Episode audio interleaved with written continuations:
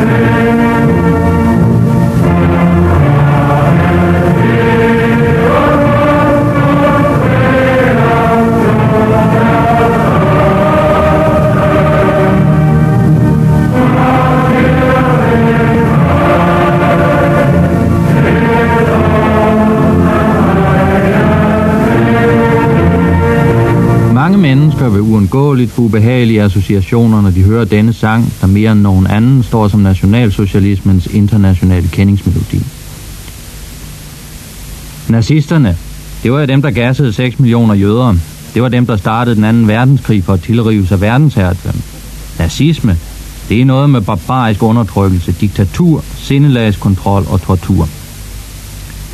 Disse vrangforestillinger er desværre ikke unaturlige. De er det tilsigtede resultat af 40 års systematisk allieret krigspropaganda.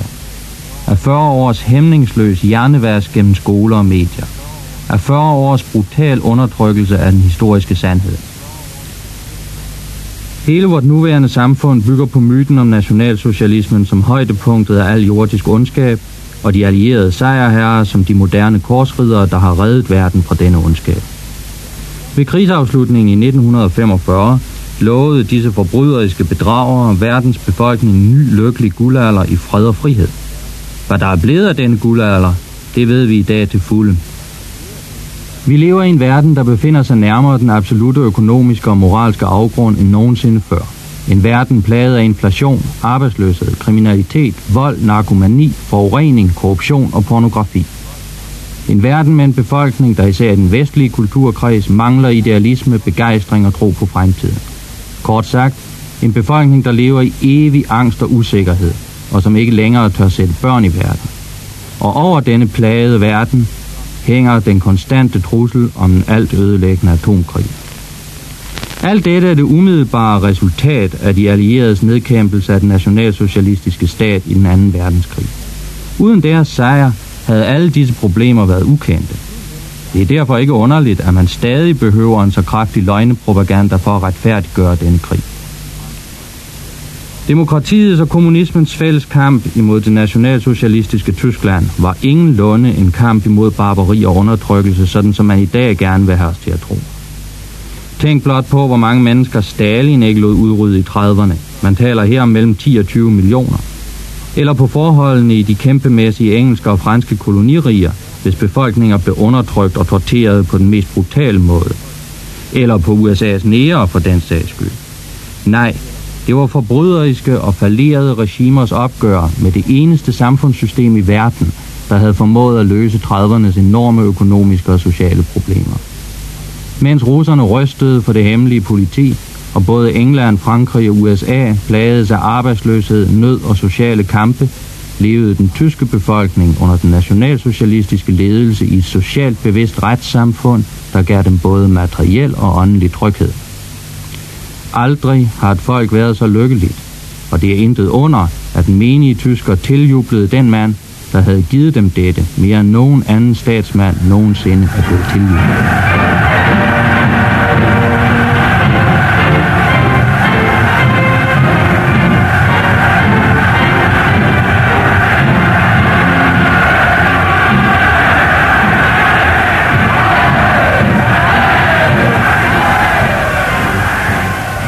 De gamle systemer, og med dem den internationale højfinans, frygtede med god grund, at det tyske eksempel skulle brede sig. Derfor manøvrerede de Tyskland ind i en krig, det ikke ønskede. Det er værd at huske, at man påstod at gå i krig for at sikre Polens selvstændighed. Man erklærede imidlertid kun krig mod Tyskland, ikke imod Rusland, der straks besatte halvdelen af Polen, for ved afslutningen af krigen at få det hele. Det var den selvstændighed. Alt dette er ikke løse påstanden. Der står seriøs historieskrivning bag. Historieskrivning, som af magthaverne forbydes og brændes. Nu skal man imidlertid ikke opfatte Danmarks Nationalsocialistiske Bevægelse som en historisk forening. Vi beskæftiger os hovedsageligt med historien i den udstrækning, hvor fjender forsøger at anvende den imod os i deres desværre alt for vellykkede forsøg på at skræmme folk bort fra nationalsocialismen. Hvad er der egentlig nationalsocialisme? Nationalsocialismen, det er selve livet. Det er den uendelige kærlighed til skabelsen, forbundet med en dyb respekt for naturens visdom og en brændende vilje til at bevare den verden, vi lever i. Og det kan vi kun gøre ved at organisere det menneskelige samfund i nøje overensstemmelse med disse grundlæggende love. Nationalsocialismen er således langt mere end en politisk bevægelse. Det er en verdensanskuelse, ud fra hvilken livet betragtes i alle dets facetter. Den forener politik, religion, moral, økonomi osv. i en helhedsbetragtning. Sagt på en anden måde er nationalsocialismen det bevidste udtryk for det princip, naturen virker og skaber efter. At være modstander af nationalsocialismen vil sige at være modstander af naturens love, og det er lige så absurd, som det ville være at være modstander af tyngdeloven, eller den kendsgerning af jorden er rundt.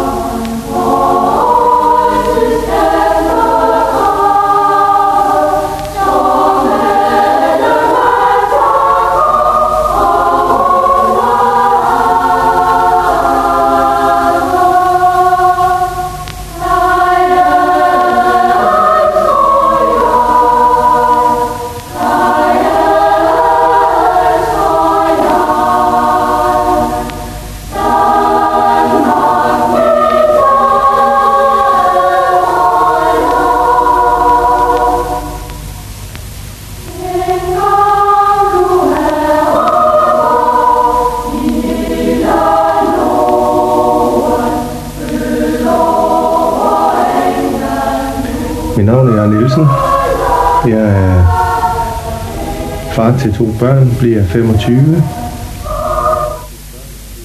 Trænger. Og så er jeg nazist. Eller rettere nationalsocialist.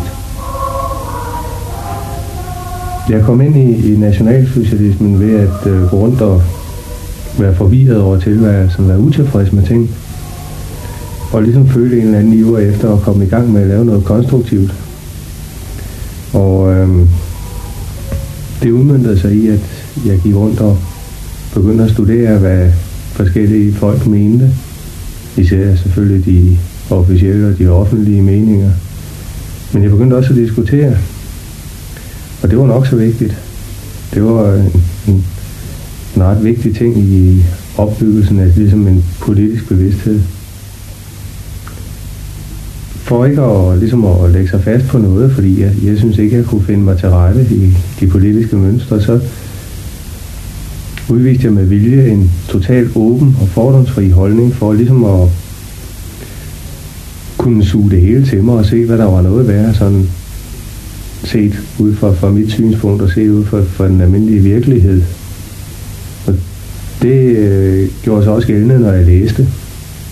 For jeg læste en del alle mulige skrifter. Det kunne godt være Kapitalen, det kunne også være Maves Lille Røde, og det kunne være andre politiske skrifter, også fra højrefløjen. Og under den læsning der måtte jeg så også ligesom sande, at nationalsocialismen, det var jo også en politik, som var blevet udøvet, og der var skrevet noget om det, og det der mest ligesom gav udtryk for, at nationalsocialismen var, det måtte vel være Mein Kampf af Adolf Hitler, og den fik jeg så foræret og læste den lige så åben og fordomsfri som overfor alt det andet. Og det var ud fra den holdning, at den var skrevet i 1925, og at det så også måtte være et historisk dokument fra dengang. Men jeg fandt ligesom utrolig mange ting i den, som jeg virkelig kunne gå ind for. Det var ikke up to date, og det var jeg selvfølgelig klar over, og det var ligesom holdningen, da jeg gik ind og læste den. Men jeg var meget forbløffet over den samklang, der var mellem den og så den nutid, vi lever i dag i 85 endda, altså selvom at den første læsning ligger nogle år tilbage, så er der er sket mange ting i mellemtiden. Verden har ændret sig markant på mange områder, men alligevel viser den en tidløshed og et formål, og det gjorde, at jeg ligesom måtte, både over for mig selv, men lige så meget over for familien også, erkende, at hvis jeg var noget politisk, ja, så måtte jeg være nationalsocialist. Og det tog et stykke tid ligesom at guttere det. Jeg måtte være nationalsocialist. Hvad indebar det? Jeg mente nogle ting, og det var jo ting, som jeg hele tiden havde lagt vægt på, synspunkter, som jeg havde haft. Og dem fandt jeg nu genspejlet inden for nationalsocialismen. Og det gjorde, at man begyndte at sluge mere og mere af det materiale, for at se, om der nu var mere, der passede, om der var flere ting, der passede sammen. Og det var der utrolig meget. Der var også nogle ting, jeg ville have lavet om. Der var nogle ting, jeg mente, at det var sgu for gammeldags. Og der var jo de ting, som slet ikke blev nævnt i 25. Altså, vi har atomtruslen, vi har gigantisk forurening, og der er mange ting, der virkelig har ændret sig. Der er energimangel og alle sådan nogle ting, som jeg ville have puttet ind. Dem kunne jeg ikke undvære, de ting. Og så spekulerer man sådan lidt på, hvad er der så af tilbud inden for det område der. Og der mente jeg jo ikke ligefrem, at vi var velforsynede i Danmark. Det er ikke en overbevisning, som er repræsenteret nogle steder sådan direkte officielt, men jeg gik i gang med at lede efter et organ, som måske kunne repræsentere mine synspunkter, eller som jeg kunne arbejde igennem for at få repræsenteret mine synspunkter, og for ligesom at gøre andre mennesker opmærksom på, at her var altså noget. Jeg fandt så frem til DNSU, Danmarks Nationalsocialistiske Ungdom, som dengang var i begyndelsen af en ændring fra at være en egentlig ungdomsorganisation til at være en almen bevægelse for folk i alle aldersgrupper. Og der meldte jeg mig altså straks ind. Ikke fordi jeg var 100% sikker på, at den dækkede min overbevisning, og ikke fordi jeg vidste noget særligt om, hvad bevægelsen stod for, bortset fra, at jeg vidste, at den var lovlig i dens virke, og at den arbejdede inden for lovens rammer. Fordi det var ret vigtigt for mig. Altså, man havde hørt meget, og jeg havde også hørt meget om terroristiske organisationer, både i Tyskland og andre steder, som rendte rundt og sprang folk i luften, og det kunne jeg absolut ikke se noget fornuftigt i.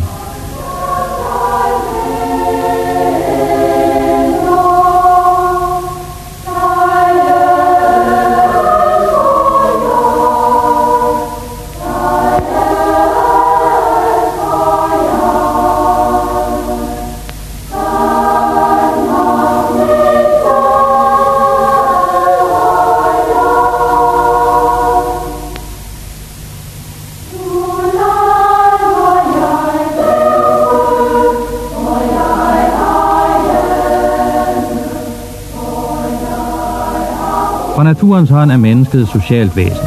Det har fra de tidligste tider søgt sammen i grupper for bedre at kunne modstå tilværelsens fare. I et hvert organiseret samfund er det imidlertid tvingende nødvendigt, at det enkelte individ tilpasser sig en norm, som deles med andre medlemmer af samfundet, og at den enkelte afholder sig fra at misbruge sine evner og sine kræfter på en måde, som er skadelig for hele det samfund, som har muliggjort selve udviklingen af disse evner.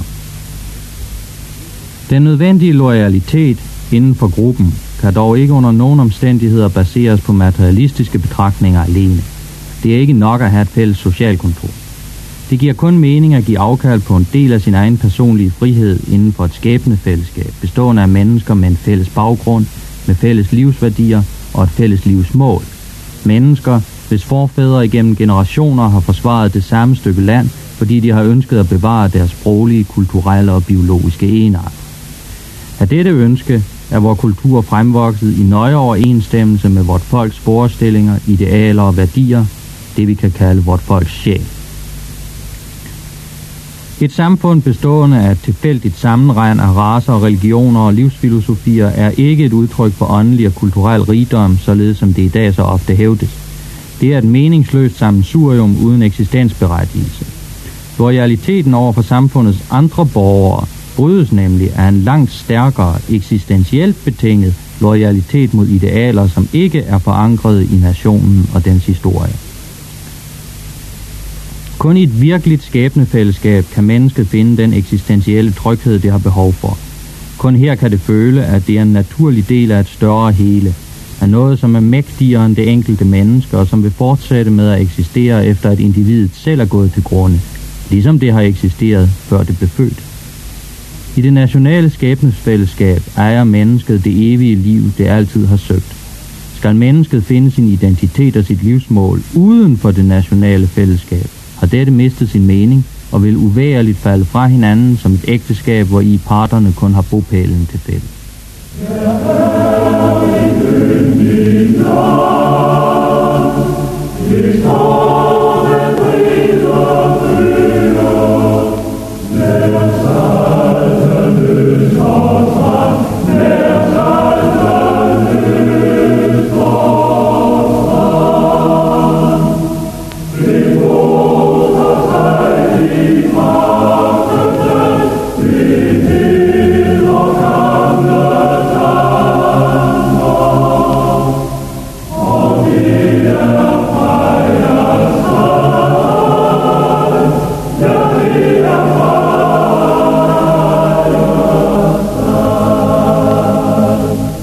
Hidtil har Danmark været en homogen nationalstat.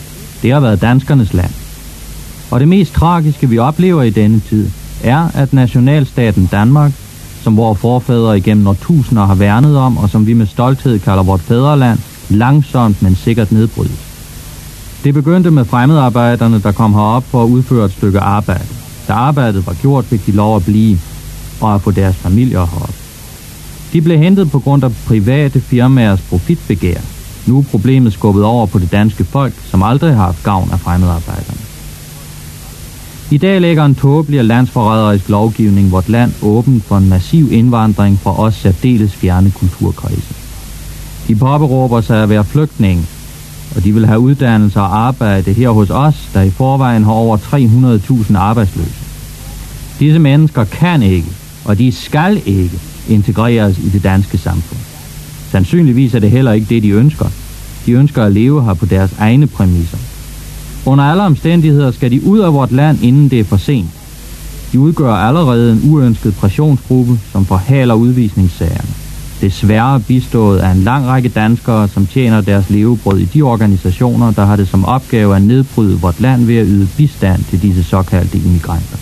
De, der får lov at blive her, vil kræve at få deres familier herop også. Og det er vel at mærke familier, der formerer sig mange gange hurtigere end danske familier. Det er skruen uden ende. Det er som vi ikke standser denne trafik nu og gør det effektivt, vil hele den tredje verden om føje år banke på vores dør med krav om at blive lukket ind. Til sidst er danskerne i mindretal i deres eget land. Vi skal i samme forbindelse gøre opmærksom på det stigende antal adoptioner af farvede børn. Denne afskyelige moderne form for slavehandel vil meget hurtigt undergrave nationens biologiske enhed. Samtidig berøver man børnene den mest fundamentale menneskeret, retten til at kende sin oprindelse og sin egen kultur. Disse stakkels børn er blevet gjort til en viljesløs handelsvare. Og i det danske samfund vil også de blive en mægtig pressionsgruppe, når de bliver voksne. Danske forældre må adoptere danske børn, eller selv få nogen. Og samfundet må gøre det attraktivt at få børn. Det skal kraftigt understreges, at spørgsmålet om indvandring ikke i første række har noget med økonomi at gøre, selvom udgifterne naturligvis er alvorlige nok i et forarmet og forgældet land. Det er vor identitet, det gælder. Det er derfor også komplet ligegyldigt, om de fremmede har opnået dansk statsborgerskab eller ej. Et dansk pas gør ingen til dansker, lige så lidt som statsborgerskab i et afrikansk land gør nogen til neger. Et stykke papir giver ikke nogen del i vor flere tusindårige historie eller i vor biologiske arvemasse. Og her er vi jo noget meget vigtigt. En befolkningsblanding vil uundgåeligt også føre til en biologisk blanding, og dette er enden på enhver kultur. I historien ser vi, at alle store europæiske kulturer, samt den indiske, er skabt af folk af nordisk racetype, og de er alle gået til grunde på grund af raceblanding.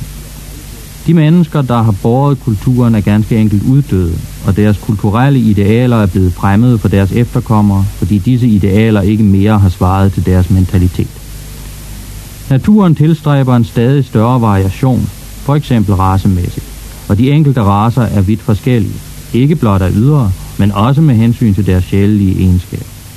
At blande disse racer er en synd imod naturen, ja i sin yderste konsekvens er det folkemord.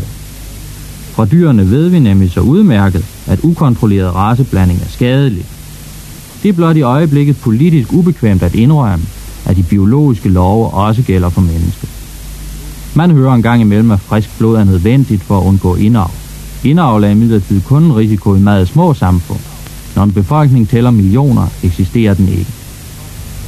Fremmedarbejdere har ret til en eksistens, og de har ret til at udøve deres erhverv, så frem de har noget, de har lov til at forsørge deres familier, det er 100% sikkert. Men de kan gøre det i Tyrkiet, de kan gøre det i Pakistan, de kan gøre det i Iran, eller de kan gøre det i Vietnam, hvor de nu end kommer fra. Der må de gøre det, og der må de hjertens gerne gøre det. Bare de ikke gør det her, for det her, det er vores Danmark.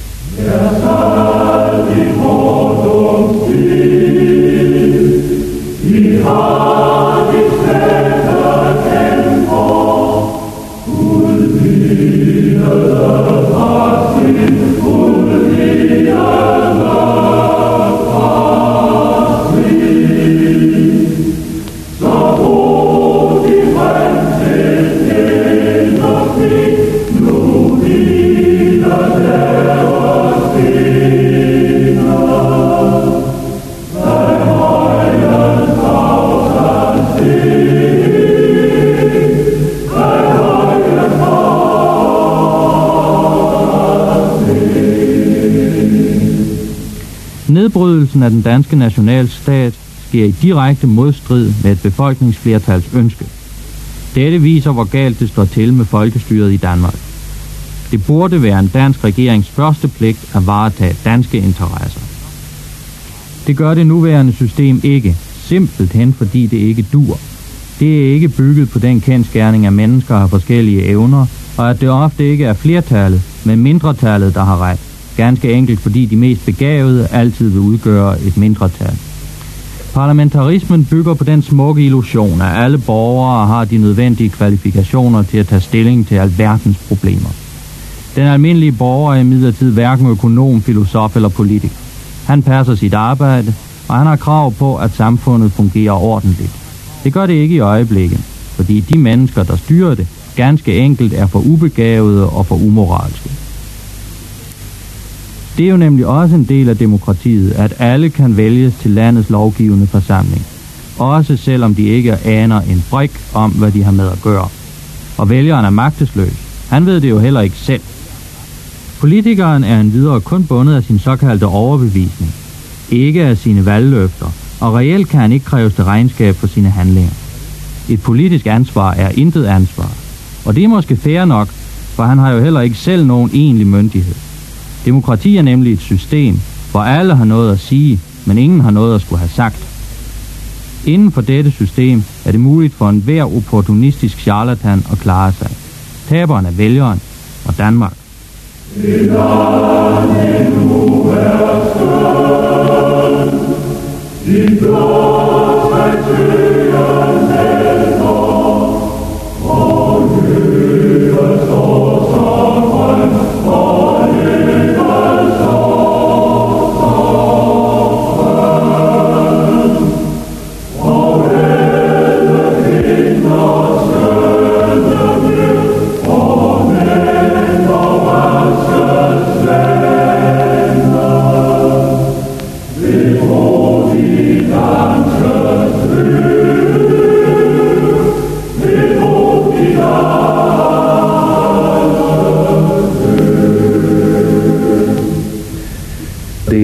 Altså noget at gøre med livsholdning, det har noget at gøre med ligesom at se positivt på livet og se at komme i gang med at være glad, fordi det er jo nok nummer et, altså det er ligesom det første præmis, som skal opfyldes, at man er glad, at man er optimistisk, at man gerne vil noget, at man vil fremad, at man vil gøre noget godt for andre, at man siger ja til livet for eksempel. Og det er jo en af de store problemer, som vi har, altså det faldende fødselstal, og folk, de vil sgu ikke sætte børn i verden, fordi det er sådan en dårlig verden, som det vitterligt er. Hvis vi ser på tallene i øjeblikket, så er det danske fødselstal som sådan, det har en stigning på minus 0,2, og det kan man jo ikke bruge til noget. Det er i hvert fald ikke konstruktivt, og det er da helt sikkert, at på et eller andet tidspunkt, så er der sgu ikke rigtig noget at arbejde for, hvis man ellers har sat sig for at arbejde for folket, eller for ens landsmænd. Jeg plejer at sige til dem, der siger til mig, jamen det kan sgu ikke hjælpe noget. Det bliver ikke til noget. Altså, hvorfor skulle vi? Jeg plejer at sige til dem, prøv at gå hen til en sandkasse. I hvilket som helst sted. Hvis nu den er fyldt op med små, hvide danske børn, så prøv at kigge på dem i et kvarter. Og så kom tilbage til mig. Og så sig til mig en gang til, at det kan ikke nytte noget, at det ikke kan svare sig. Prøv at få dig selv til at sige det, efter du har set de rollinger, der sidder og leger. Hvis du kan sige det bagefter, så fortjener du ikke noget. Og nu kan jeg jo sagtens som far til to børn, altså, men det er jo ikke nogen undskyldning for andre mennesker, altså, som ingen børn har, eller unge mennesker, som ikke har fundet unge børn endnu. For der er sgu masser af dem. Vi har altså en del børn herhjemme, og det er sgu vores børn alle sammen. Vores børn. Vores allesammens børn. Det er folkets arv. Og som nationalsocialister, der forkaster vi jo kristendommen helt afgjort. Som den perverse sjæleforvridning, det i virkeligheden er. Der er ikke nogen sjælevandring op til et himmelsk paradis. Men der er et evigt liv. Som sådan, hvis man vil have det på den måde, kalde det på den måde, så er der masser af evigt liv, fordi ens evige liv, det består i virkeligheden af, at alle de egenskaber, som vi har, som vi udvikler, alle de kundskaber, vi har, og alle de anlæg for at erhverve vores kundskaber, som vi har, det er nogen, som indgår i vores arvemasse, og dermed så giver vi vores sjæl, hvis man vil bruge det udtryk, vi giver vores personlighed videre til børnene.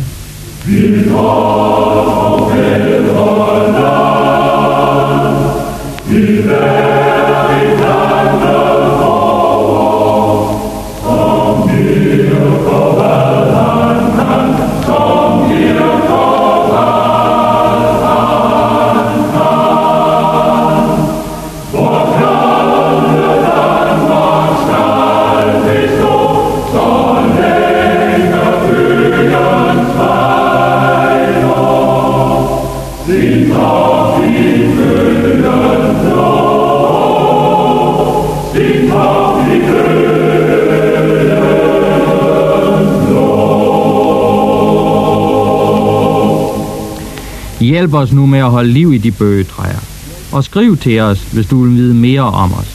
Vi har ifølge sagens natur her kun kunnet berøre få aspekter af nationalsocialisme. Adressen er DNSB, postboks 7916, 9210, Aalborg, SØ. Det var postboks 7916, 9210 Aalborg SØ. Udsendelsen om danske nazister var lavet i Båndværkstedet af Jørgen Nielsen. Og lad mig her minde om, at Båndværkstedet er et tilbud til alle, der har noget på hjerte, de gerne vil fortælle lytterne i en radioudsendelse. Vi kan dog ikke sætte alle de forslag i gang, vi får ind, og udvælgelsen sker i et arbejdsudvalg. Vi hørte her en udsendelse om nazismen og dens relevans i 1985, da den blev lavet af nazisterne Povl H. Riis-Knudsen og Jørgen Nielsen. Og det er altså deres usensurerede syn, vi her har hørt. I øvrigt havde nazisterne ønsket, at deres udsendelse, som er lavet på Danmarks Radios Båndværksted, hvor alle kan komme og lave radioprogrammer, skulle sendes i foråret 1985 i anledning af 40-året for Danmarks befrielse fra nazisterne. Det blev dog forpurret, og i stedet blev udsendelsen så sendt i feriemåneden juli 1985. Denne afslutning er indtalt af Arne Hansen, nu pensioneret samfundsfags- og historielærer den 12. september 2009.